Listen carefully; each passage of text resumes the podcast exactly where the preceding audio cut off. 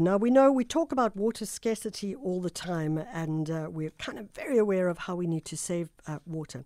But think about this many mm, hundreds of years ago, the, in the Middle Ages, in fact, the countries were also trying to store water to overcome severe water drought and scarcity. So we're going to Great Zimbabwe, the largest city in southern Africa during the Middle Ages. Professor Innocent Pikirayi is uh, from the University of Pretoria. He's the Department of Anthropology, Archaeology and Development Studies. And the good prof is looking at a study on how Great Zimbabwe stored water in those days and what can we learn from it as we look at it today. Prof. Pikirayi, thank you so much for joining us. Thank you, Michelle. A very good morning to you and your listeners. So let's look at um, those specific large tanks that were built in Great Zimbabwe. And of course, for those of our listeners who may not recall what Great Zimbabwe is, perhaps you could just explain that as well. Yes, Michelle. Um, Great Zimbabwe is an ancient city in southern Africa, um, the Zimbabwe Plateau specifically. It was built from the 10th, 11th century um, and developed right up to the 17th, 18th centuries. It was a Karanga kingdom. Okay. Part of the Karanga kingdom. And they were storing water as well, but not uh, as uh, we would do now. Tell us how they were doing it in those days. Yes, um, in, in, in, terms of Great Zimbabwe, um, what what we, we were trying to do was um, to understand, you know, um, why did such a city, you know, exist during a time that was, um, you know, um, around, you know, what we call the Little Ice Age, post the Middle Ages, in the time when it was constrained with, you know, I mean, of, confronted with severe water shortages. So what what seems to have happened was that in the process of building the settlement, they were digging these huge clay pits you know, around the hill complexes and around the plains and, you know, sourcing or scouring the, you know, the clay to, you know, build the houses within the enclosures. But in the process, as you look at the environment around Great Zimbabwe, what you see is that um, the, the, the territory is surrounded by springs. So these um, pits were then used you know, as reservoirs for water flowing from those springs. But sometimes the springs would also run out. So if if you look at the context in which you know you find granite, um, you know, in between the rocks and the normal soil, if you dig down, you'll be able to find most of the water looked down, you know, underground. So the the the deeper they dug into these pits, the more water they could actually recover. So instead of filling them up, they actually converted these clay pits into reservoirs, and that was able to sustain the settlement.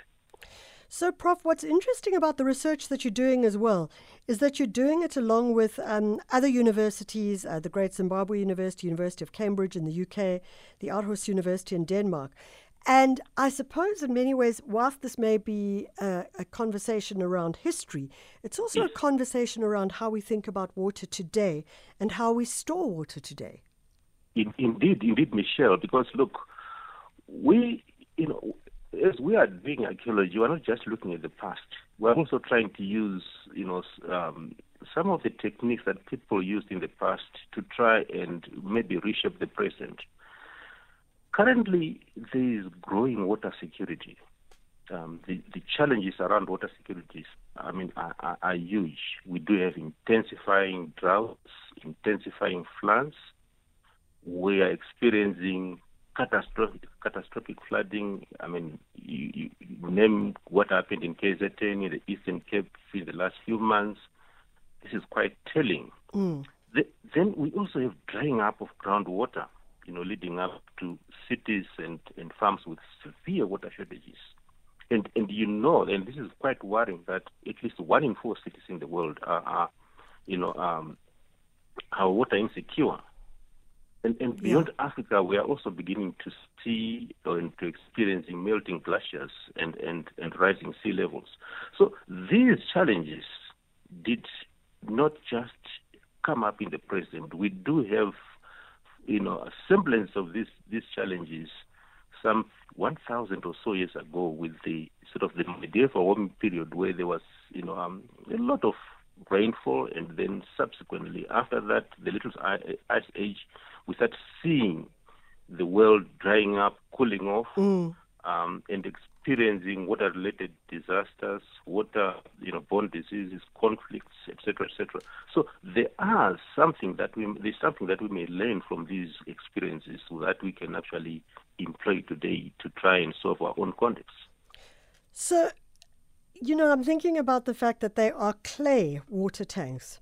Is there something to be said about um, storing water in clay? I mean, I remember um, in the ancient times, you used to have those big clay water bowls, and they would store it, in, and you would drink the water from those big clay water bowls because it kept it cool.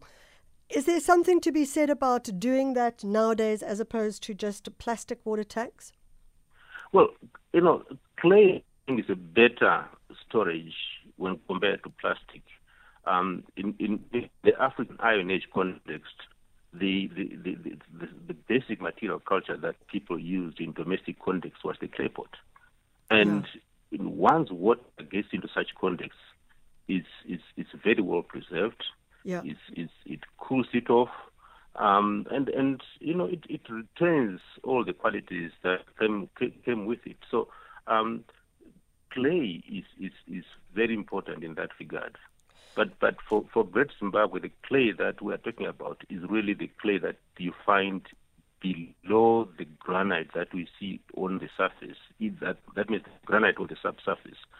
When it, it disintegrates, it generates or it clays that that clay, and that results in um, the creation of aquifers that you see and storing water to the levels that you can naturally um, yeah. harvest yeah. and sustain an environment that is dry and arid, like what you see in sub-Saharan Africa. Professor Innocent Pikirayi, thank you so much for joining us. University of Pretoria Department of Anthropology, Archaeology and Development Studies. And certainly an interesting one to start thinking about how we store water, where we store water, and using history, ancient history, to understand what that process is as well.